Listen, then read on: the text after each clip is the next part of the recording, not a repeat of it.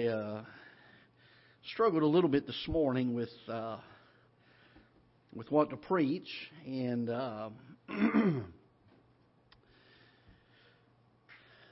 going to use uh, a text that I've preached from before, and just a few thoughts, perhaps uh, nothing uh, nothing new to us. There are times that we need to be reminded of some things from Scripture. And uh, I don't know about y'all. I, I'll I'll just be real frank with you and share just a personal uh, testimony this morning of this. But there are times over my life, and I was I was born and raised in a pastor's home. Many of you know that. And we went to church from the time I was nine months before I was born. Actually, I was in my mom's womb, and we uh, came to church even during that time. And um, I will tell you this over the years, I've found, at least in my life, and, and I think most people can relate to this, that there are times that we uh, we kind of we kind of know how to how to be a Christian. We, we know how to go to church. Uh, we know we go because we're supposed to go, and uh, we carry our Bible because we know we're supposed to carry our Bible. And uh, I've been in the in the situation, and I battle. Uh, it's folks, and I'll tell you, it's a lifelong battle. I, I don't know, I don't know about everybody else, but I know there are struggles in my life. I'm 47 years old, almost 48 years old now, and I'll tell you, after 48 years of battling it, it still is a battle, and that is to keep the the fervency of the Christian life in my heart. The idea that God has saved me is a miracle above all miracles. We sang Victory in Jesus, and one of the verses talks about He made the lame to walk again and caused the blind to see. He even raised Lazarus from the dead. And boy, talk about a miracle. But can I tell you this morning, the greatest miracle God ever did was save me. For you see, a lame man could still go to heaven, but a lost man cannot. Those that have not trusted Christ as their Savior cannot. And the greatest miracle that God ever performs, and He does it on a daily basis, I'm thankful He hadn't given up yet, has He? Is to save a man's soul. And uh, I, I, I've been in camp meetings. I, I grew up in the South, so we had camp meetings, and let me tell you, some of them get pretty uh, pretty crazy. Some of you been there, Amen, Brother Ray. You see them waving the white hankies and shouting and climbing up on the pews and running around the auditorium and praising the Lord in the middle of a service. And you see the altars flooded and men and women weeping, God doing a work in their hearts and their lives. But I'll tell you, I in all those years of going to camp meetings, you have the shouters and you have the criers. And I, I never got the shouter part. I got the crying part. I was telling somebody the other day, I said some people quit coming to our church because they think every time I get up to preach, I start crying. Folks, have you ever stopped to think about what God did for me and what He did for you? I mean, it's you either got to shout or you got to cry or you'll explode. Amen. You got to do something because it was an absolute miracle. The fact that he sent his son to die in my place, I don't understand it. And if I'm not careful in my Christian life, I get to where being a Christian is just kind of the, the norm. I get to where I just, uh, I, I hate to use this phrase, but there's times that you feel like you just go through the motions, don't you? Uh, it's not special to you anymore. You lose, and I, I'm reminded so often of the psalmist when he said, "Restore unto me the joy of Thy salvation." If David, the man after God's own heart, got to a place where he needed to have the joy of the salvation that God gave him, if he needed that restored in his life, then the the chances are that you and I can get to that same place. We get to the place where, to be honest with you, we we don't think it's all that big of a deal that God saved us. You say, Brother Greg, I would never think that. Maybe not consciously, but in our actions, in the way we go about living our life, do we ever get to the point where the Christian life just kind of seems to be plodding along? Haggai is writing to the nation of Israel in chapter number 1. I want to begin reading in verse number 3. Then came the word of the Lord by Haggai the prophet, saying, Is it time for you, O ye, to dwell in your sealed houses, and this house lie waste? Now therefore thus saith the Lord of hosts, Consider your ways. Ye have sown much, and bring in little. Ye eat, but ye have not enough. Ye drink, but ye are not filled with drink. Ye clothe you, but there is none warm. And he that earneth wages, earneth wages to put it into a bag with holes. Thus saith the Lord of hosts, consider your ways. Father, we come to you this morning. I pray that you'll bless the time. And Lord, may it not just be another service. Lord, we we, we go through enough of that in this world. I pray that your Holy Spirit will do something in our hearts. Lord, do something. I pray that you'd speak to men, and Lord, that you would draw our hearts closer to you.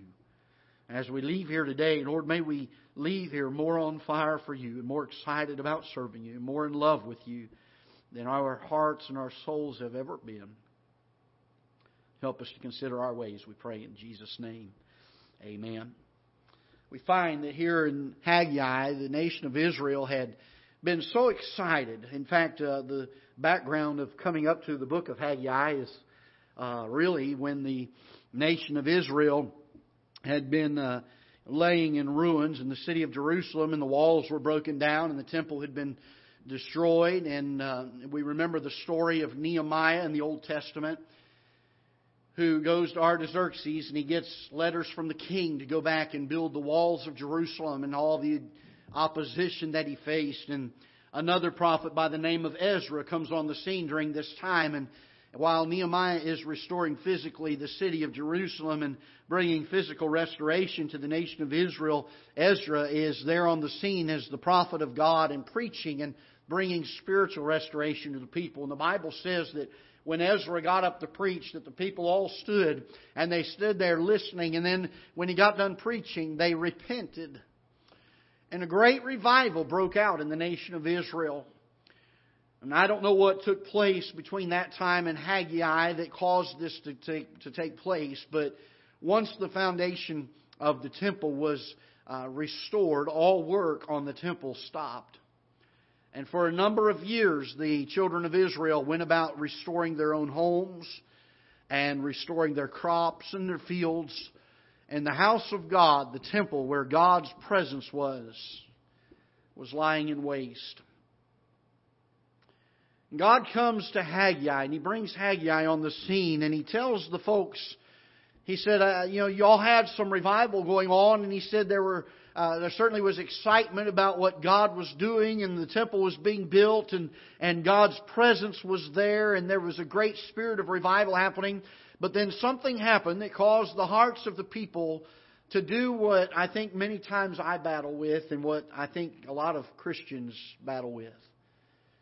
And that is, it just kind of got to be second nature. It just kind of got to be the norm, didn't it?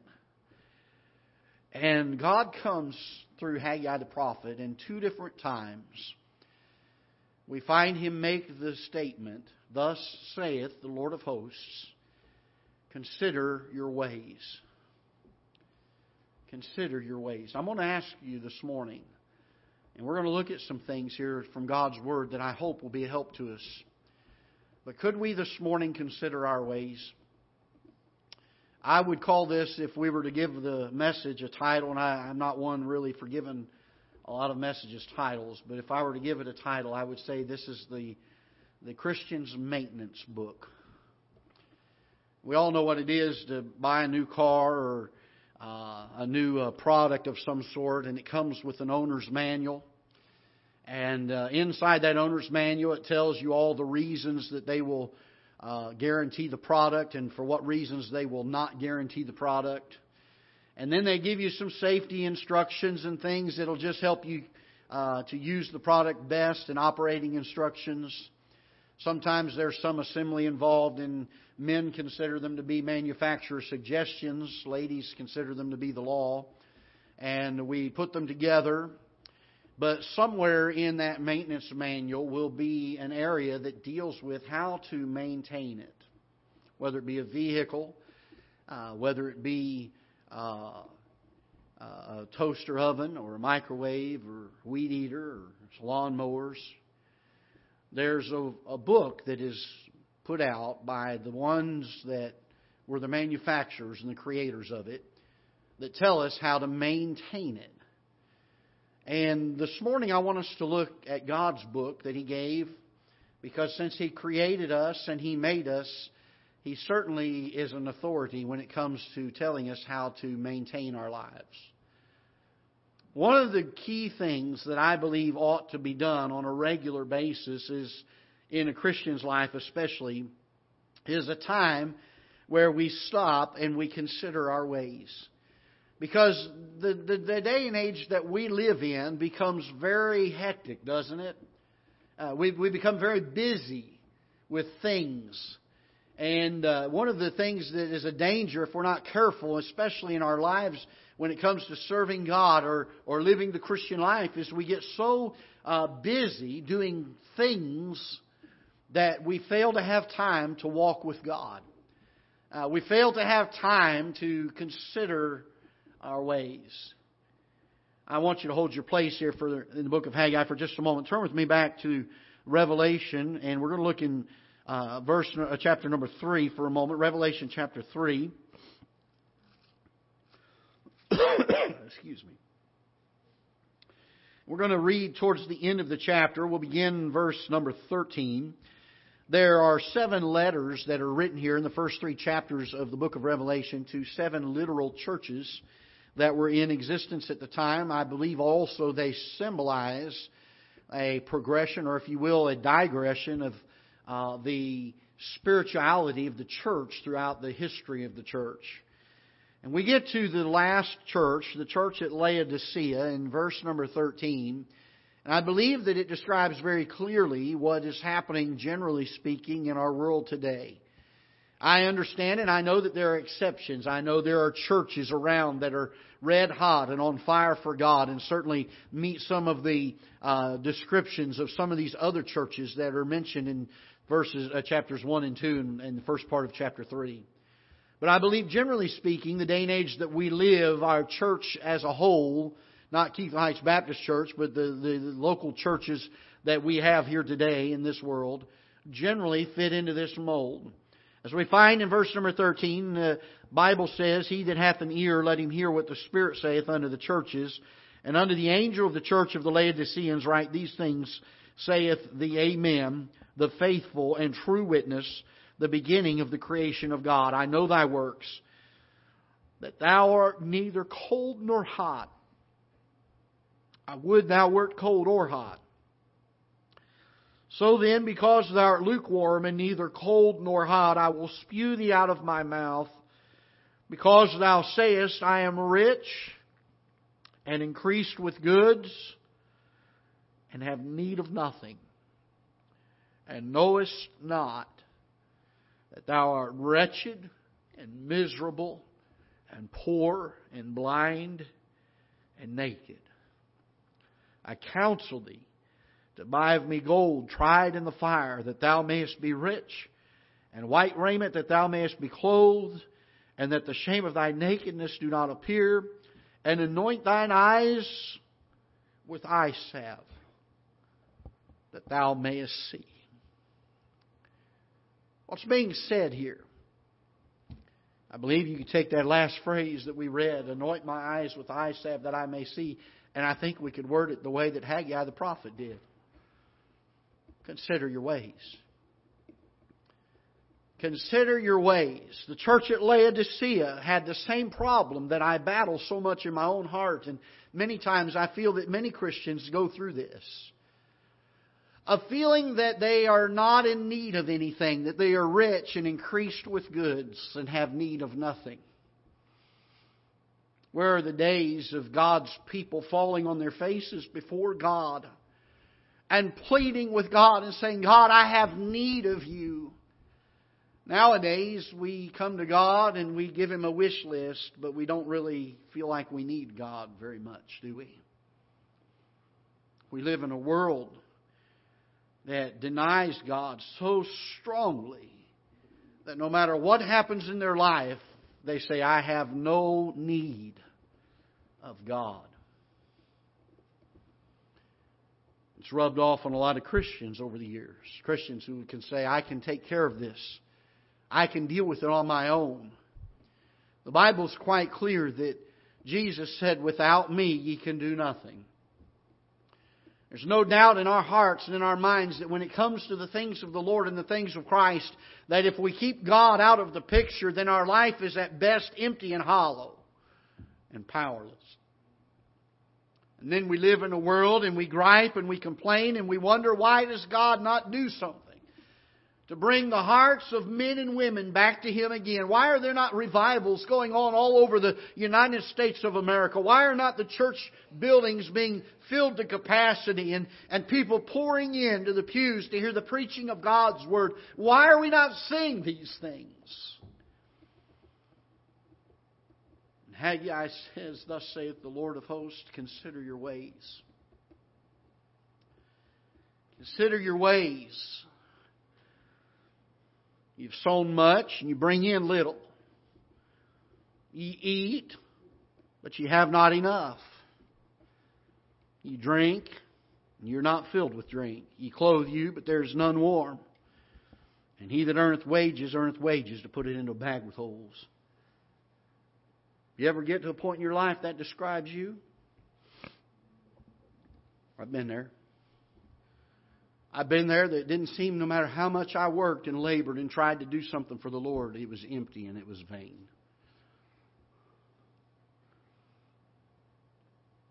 Haggai said, Consider your ways. I believe we are in desperate need of God's people to get in the habit on a regular basis of stopping and saying, I need to consider my ways. I need to consider my ways. Am I too busy for God? Am I at the point where where I just have not done enough? Am I at the point where I've not walked with God enough? Am I not making enough time for Him? When was the last time we tried to listen to God? We do a lot of talking, don't we, to God? We ought to. When was the last time we spent some time and if someone were to ask you what you were doing, you said, I'm, I'm just listening for God right now. He reveals himself to us through his word. It was last time we read the scriptures saying, Lord, speak to me, do something in my heart through the reading of your word. He speaks to us in a still small voice that that, that, that little bit of conviction in our hearts and in our minds as we meditate and think on the things of the Lord.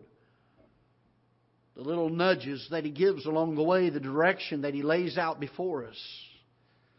When was the last time we listened to God? The Bible says, consider your ways. Can I tell you this this morning? If you're here this morning, you never trusted Christ as your Savior, can I urge you with all of my heart to consider your ways? I know a lot of folks who are lost and on their way to hell and they don't ever give any thought about it.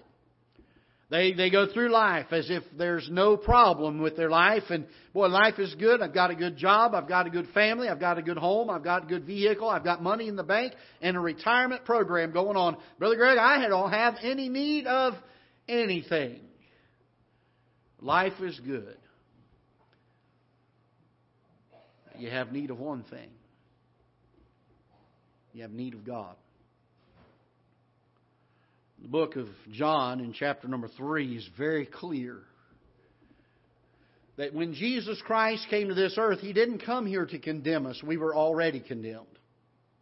I know a lot of people in the world today that say, well, I don't think I'm lost. I don't think I'm going to hell. I don't think a loving God would send anybody there. And you're absolutely right. We're already headed there of our own choice. He came to save us from it. He came to bring us life. He came to offer a free gift of eternal life, and He doesn't even make it hard for us. And yet, it's amazing to see how many people in the world today hate God and they hate His gift. And all He ever tried to do was love us. And He comes along and He says, I want to give you life.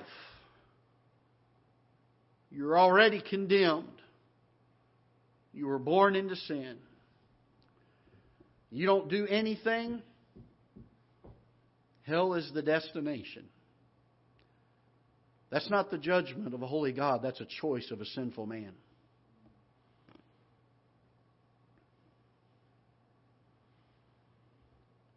God says, I have sent my Son into the world, not to condemn the world, but that the world through him might be saved you're here this morning and you're not saved, you've never trusted Christ as your Savior, you've never realized that He was not a judging God, He was a loving God.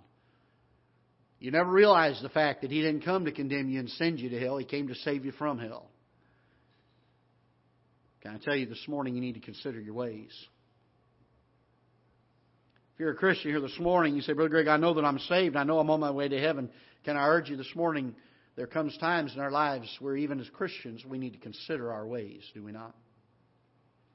You say, Brother Greg, I know I'm saved. I'm on my way to heaven. And we believe that the Bible teaches very clearly in the book of Galatians and in the book of Hebrews that when Christ came, He did away with the old uh, covenant and He established the new covenant that was not based on works it's not something that was uh, required of man that he had to work to earn his way to heaven or to keep himself saved. But the Bible says very clearly in the book of Hebrews that Christ is the surety of the new covenant. He's the one who is the guarantor. He's the, the if you will, the co-signer to the, to the debt that had to be paid for our sin since you and I could never pay for our sin.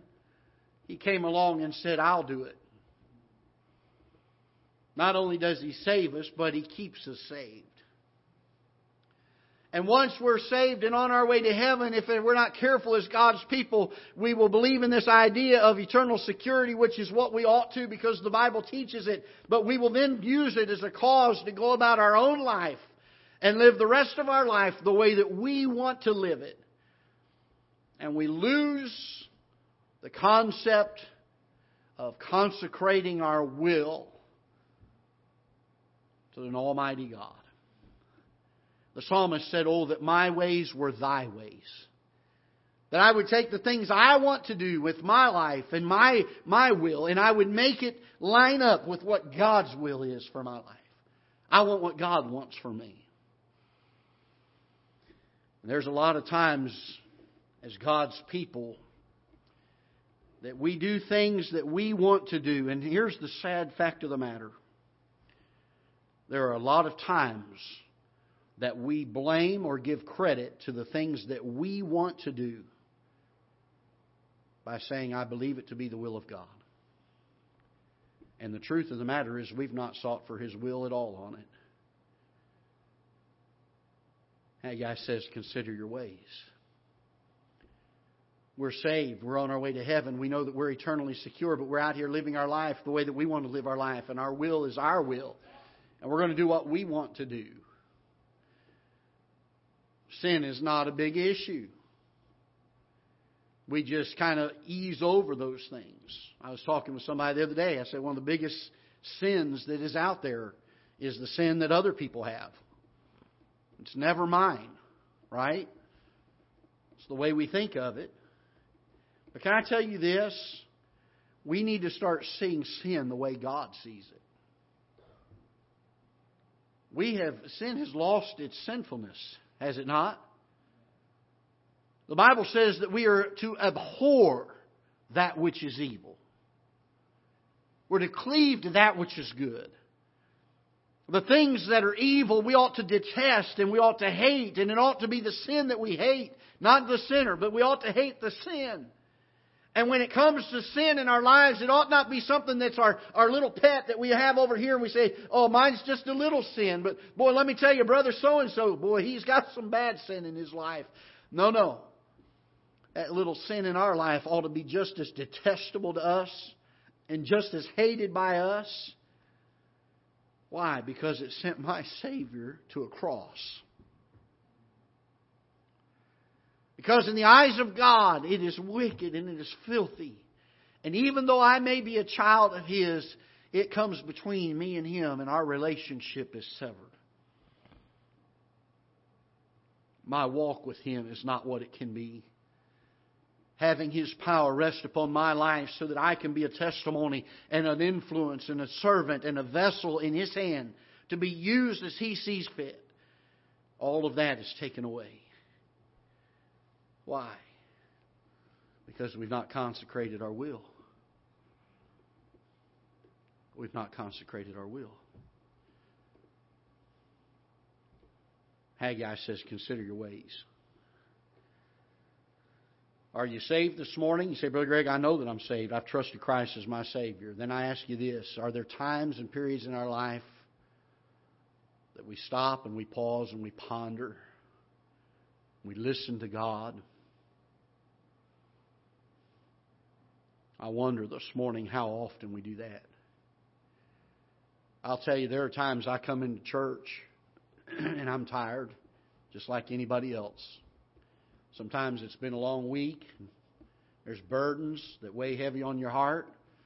Sometimes there's physical things that have happened that week that have just exhausted you physically. There's times emotionally you're exhausted.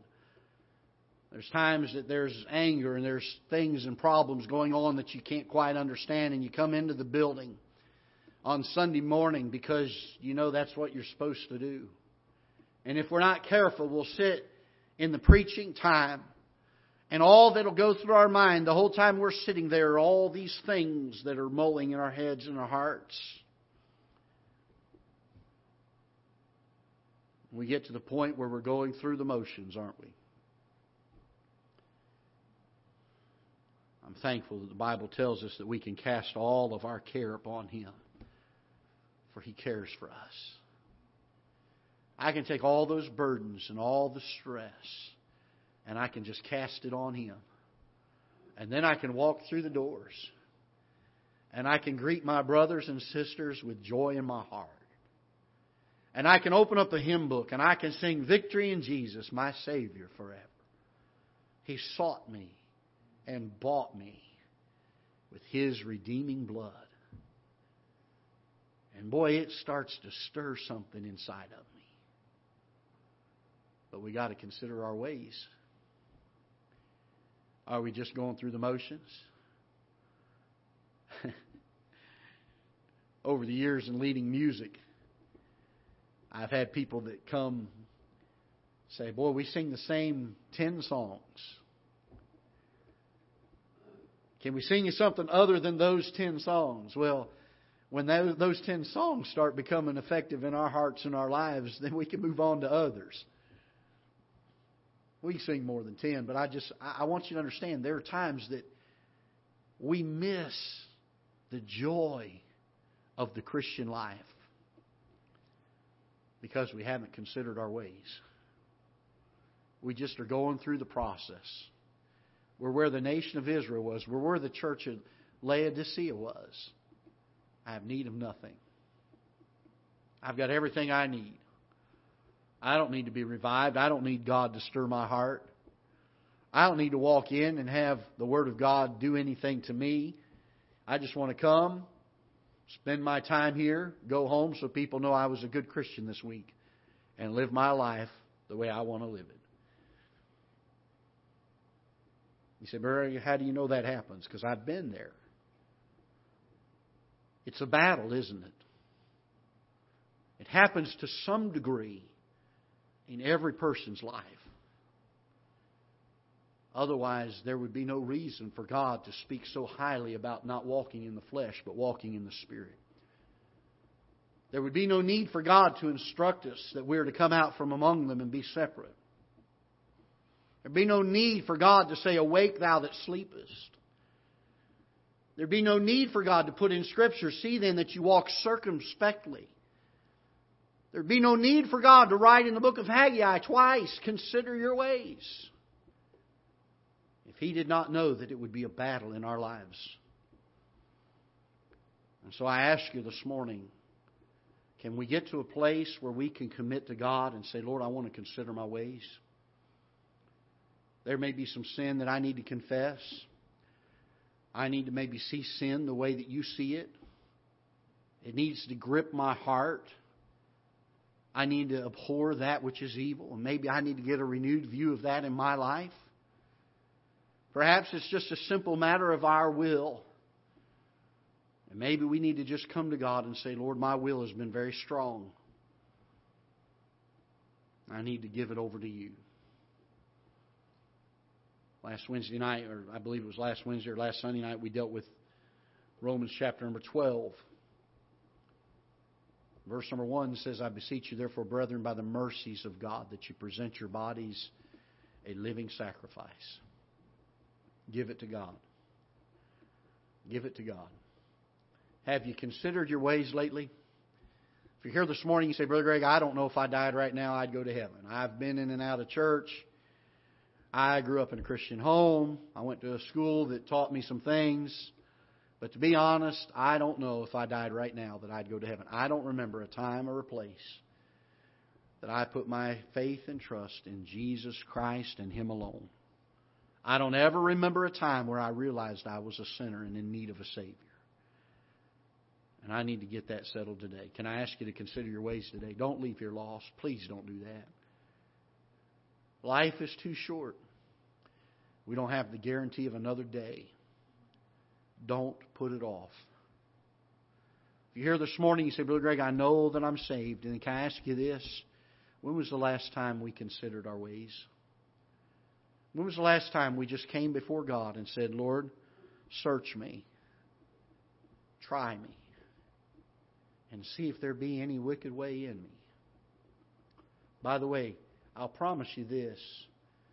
If we come to God and ask Him to show the things that are wrong, He'll do it. He'll help us along the way. He'll make sure that we understand and know. Then we have a choice. Are we going to forsake it or are we going to continue in it? Are we going to get to the point where we just go through the motions? Somebody somebody said one time, we live in a day where people are playing church. You remember doing that as a kid? playing different things. I remember playing, I was a fireman. I remember playing as a policeman, cops and robbers, make believe. It's all great fun, wasn't it? When I was a little kid, I told you I grew up in a pastor's home. I have an older sister. She's getting ready to turn 50 this year. She's going to be with us next Sunday morning in the service. And I want you all to give her the hardest time you can about turning 50. But I'll never forget as a little kid, she would bully me around. She was two years older than me. Well, one year and almost eight days shy of being two years older than me.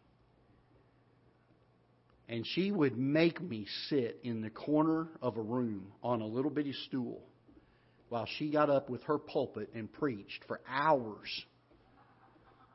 And I mean, I was just two or three years old. And I remember that, I can clearly see her up there doing that. I to think, man, this is terrible. And I'd try to get up and she'd make me sit back down, you know, the big bully sister. But, you know, we laugh at that little illustration, but the truth is we were playing church, weren't we? She had the pulpit. I was the one sitting in the pew. We were playing church. And we laugh at a cute little illustration of that, and realize that something like that happened maybe when we were kids, but the sad fact of the matter is a lot of them continue to do that today, don't they? They play church. Where's the fervency? Where's the realness of the Christian life?